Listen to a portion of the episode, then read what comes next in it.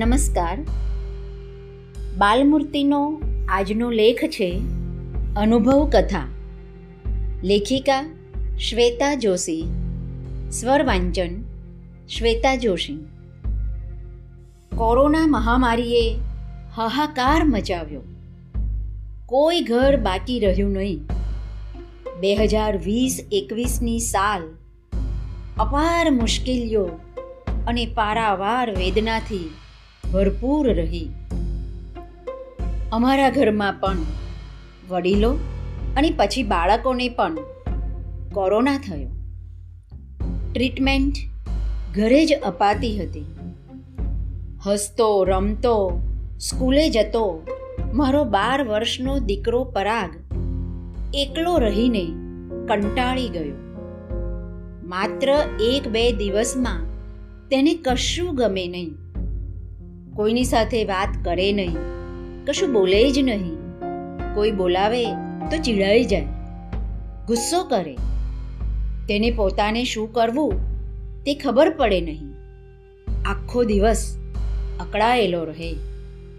કંઈ પૂછીએ તો સખત માથું દુખે છે ની ફરિયાદ કરે.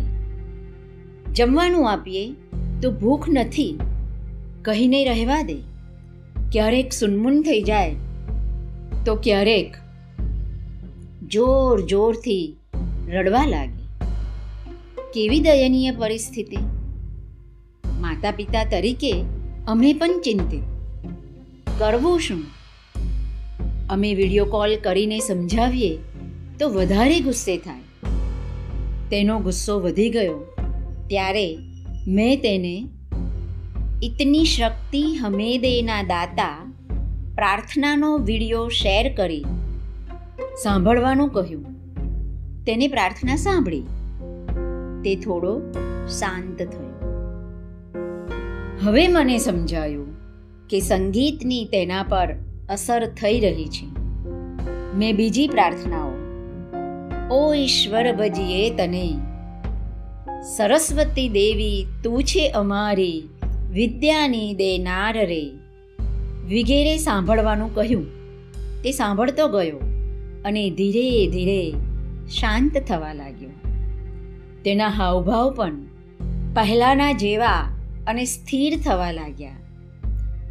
જમતી વખતે વીડિયો કોલ કરી હું મંત્ર અને શ્લોક બોલતી ગઈ અને જમાડ્યો. તેને કવિતા, ગીત અને ભજન પણ ગાઈને સંભળાવ્યા. તે ખુશ થયું. તેની સ્કૂલમાં ગવાતી પ્રાર્થનાઓ પણ ગાઈ સંભળાવી. હવે તે પણ ગાવા લાગ્યો. મારી ચિંતા થોડી ઓછી થઈ. રાત્રે સૂતી વખતે મેં વીડિયો કોલ કરી હલરડું ગાયું. તેને ખૂબ ગમ્યું. તે ધીરે ધીરે શાંતિથી સૂઈ ગયો. પછી તો આ રોજનો ક્રમ થયો. એના ચૌદ દિવસ ક્યાં પૂરા થઈ ગયા તેની ખબર પણ પડી નહીં. આમ પરાગને અંતરથી સંગીત ગમતું હતું. તેથી કોરોનાની માનસિક યાતનામાંથી બહાર લાવવા સંગીત જ નિમિત્ત બન્યું અસ્તુ.